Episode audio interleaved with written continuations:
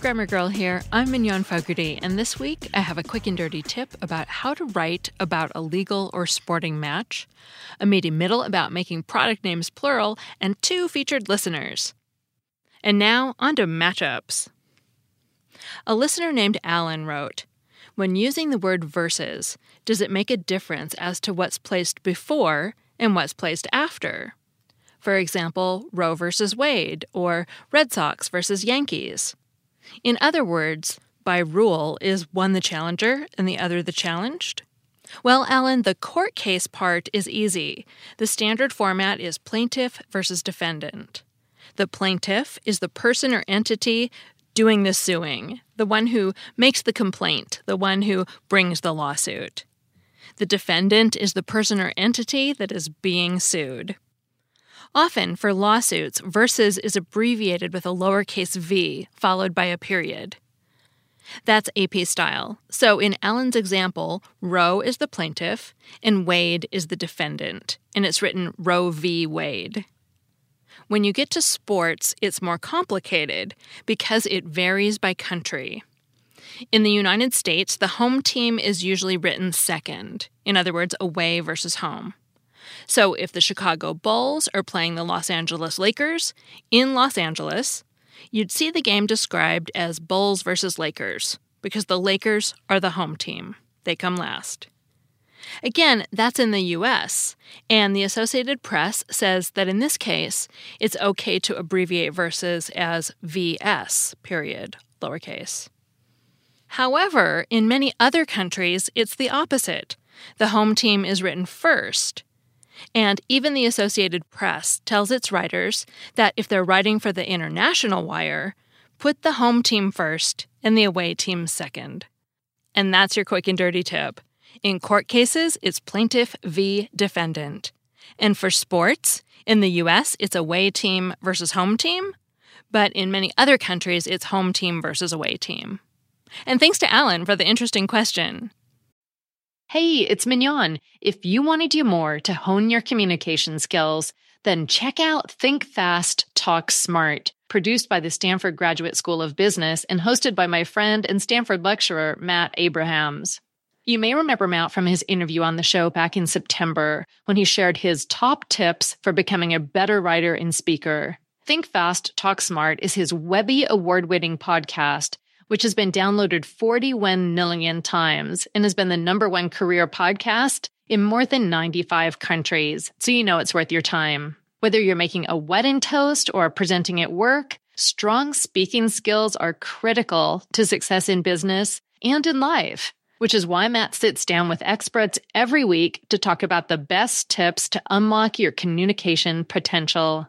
Hear from pros like neuroscientist Andrew Huberman on how to manage speaking anxiety, speechwriter and best-selling author Dan Pink on how to take risks in your communication, and psychologist Kelly McGonigal on how to harness nervous energy to fuel powerful presentations. So what are you waiting for? Listen to Think Fast, Talk Smart every Tuesday wherever you get your podcasts or on YouTube. And tell Matt I said hi. And now on to product names.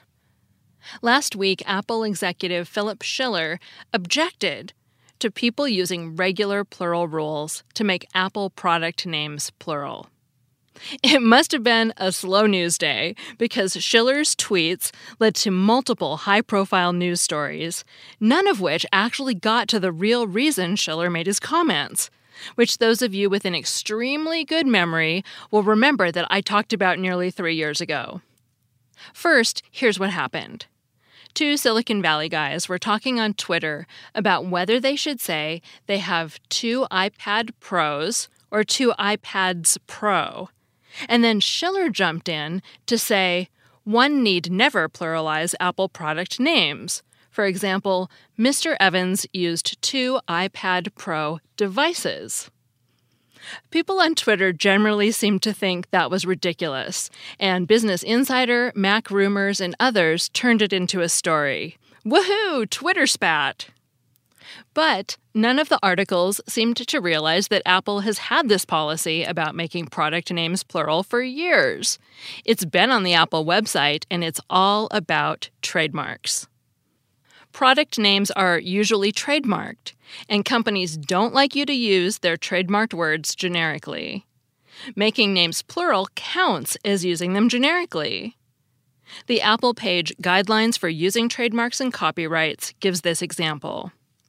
1. Trademarks are adjectives used to modify nouns. The noun is the generic name of a product or service. 2. As adjectives, trademarks may not be used in the plural or possessive form. Correct. I bought two Macintosh computers. Not correct. I bought two Macintoshes. In other words, Apple has always said that it wants you to say things like, I have two iPad Pro devices. But we all know that's not realistic in casual writing and speech. In fact, commenters on the Mac Rumors article helpfully provided examples of Apple executives breaking the rule in their tweets and the company breaking the rule in its press releases.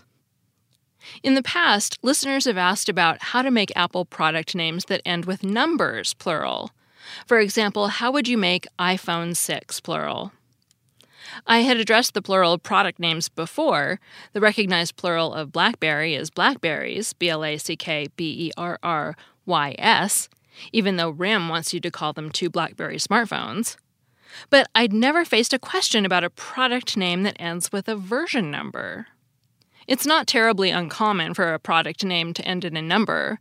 We have the Boeing 737, Heinz 57, officially Heinz 57 sauce, the Commodore 64, Pepsi 1, and so on, but it does make you stop and think when you have to make them plural. And if you ignore the trademark issue, there are still varying answers to the question. The Associated Press, in its most recent Q&A answer that comes close to addressing the question, hews to the company line, suggesting its writers write about iPhone 6s phones and iPhone 6 models. On the other hand, I don't think adding a number to the name should make a difference in the way you'd handle it. The number is part of the official name, so if in common non trademark hewing language, we'd write that we have two BlackBerrys, two iPads, and two 727s, with just an S on the end of 727, then we should be able to write that we have two iPhone 6s with a 6 and just a lowercase s. However, I wasn't able to find many news articles that made the iPhone 6 plural in this way. And I suspect it's because Apple tends to rotate through product names that have a number followed by an S. So we have the iPhone 6 and the iPhone 6S. The S in the product names is usually capitalized, so it doesn't look exactly like the plural iPhone 6s with a lowercase s. But it could still be very confusing to readers, and I think that's why writers seem to be avoiding it. You could say they're all simply adhering to AP style, but I easily found many news stories that broke the rule for the iPhone 6S and referred to iPhone 6S's 6SES. So that was your meaty middle about how to make Apple product names plural. If you're a longtime listener, you already knew the kerfuffle was about trademarks, but it's still interesting to think about the logic behind how we make product names that end in numbers plural, and especially how you might want to use a different spelling if the logical way, like saying you have two iPhone 6s, which looks a lot like the product iPhone 6s, might be confusing to readers. That is always the most important rule. Don't confuse your readers. And now I have two short listener comments to share. First, thank you to Veronica Moreno, who wrote an iTunes review. She said, Even if you don't write professionally, you can still learn something. I love these quick and dirty tips. Always a very easy listen I love to get to. Thanks, Veronica. Those iTunes reviews help people who are browsing decide to try the show. They help a lot, and as you can see, they don't need to be super long. Thanks again. And here's a second one from Facebook that I'm sharing because it's adorable and it made me laugh. This is from Sayeh, I'm probably pronouncing it wrong, it's S A Y E H, who wrote, You are like a doctor to me because grammar made me vomit, but I'm falling in love with Mr. Grammar thanks to you. well, thanks, Sayeh. I'm happy to help. I'm Mignon Fogarty, better known as Grammar Girl. You can find hundreds of Grammar Girl articles at quickanddirtytips.com. And I'm Grammar Girl on Twitter and Facebook. And now you can also follow me on Snapchat, where my username is That Grammar Girl. Yep, that one. That Grammar Girl. And that's all. Thanks for listening.